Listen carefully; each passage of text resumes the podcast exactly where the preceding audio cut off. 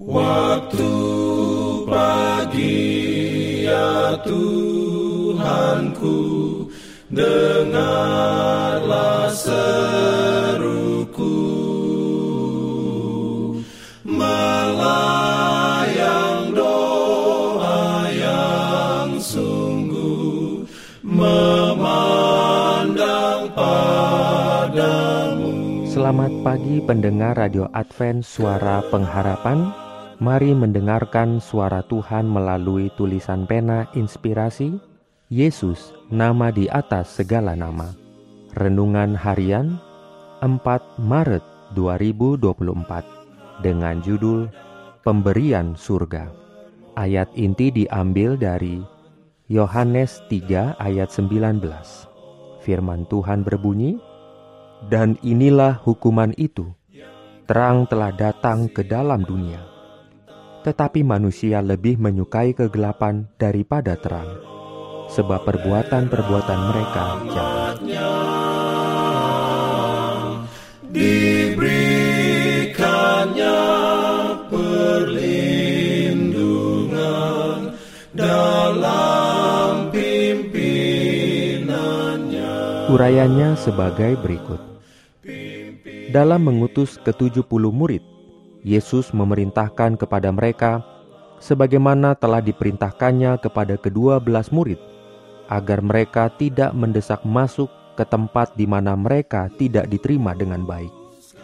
Tetapi, jikalau kamu masuk ke dalam sebuah kota dan kamu tidak diterima di situ, pergilah ke jalan-jalan raya kota itu dan serukanlah, juga debu kotamu yang melekat pada kaki kami kami kebaskan di depanmu.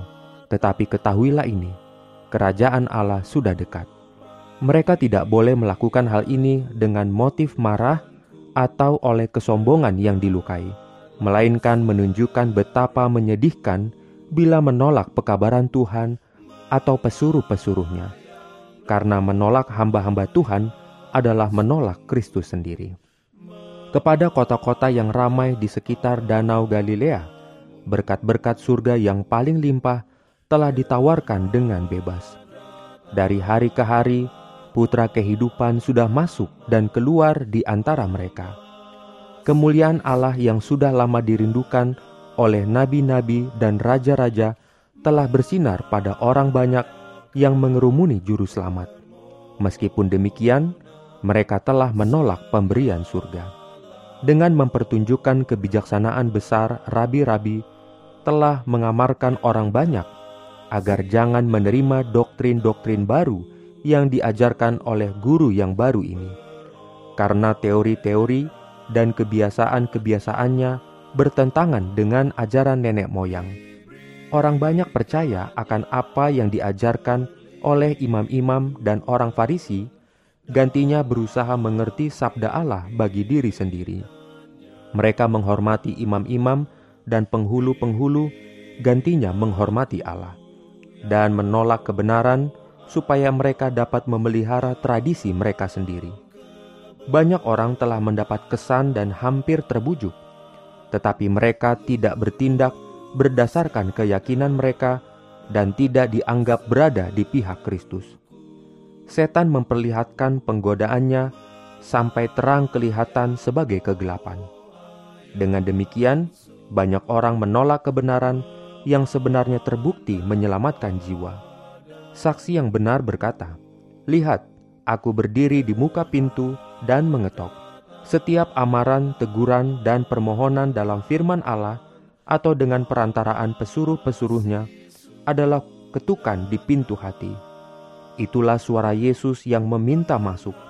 Kesan Roh Kudus, jika tidak diindahkan hari ini, tidak akan sama kuatnya besok. Renungkan lebih dalam bagi Anda. Keluaran 34 ayat 7 mengingatkan kita bahwa kita memiliki Allah yang penuh belas kasihan, tetapi ia tidak mengabaikan dosa. Bagaimana Allah memperoleh kembali seseorang yang hidupnya telah ditandai oleh pelanggaran yang berulang-ulang?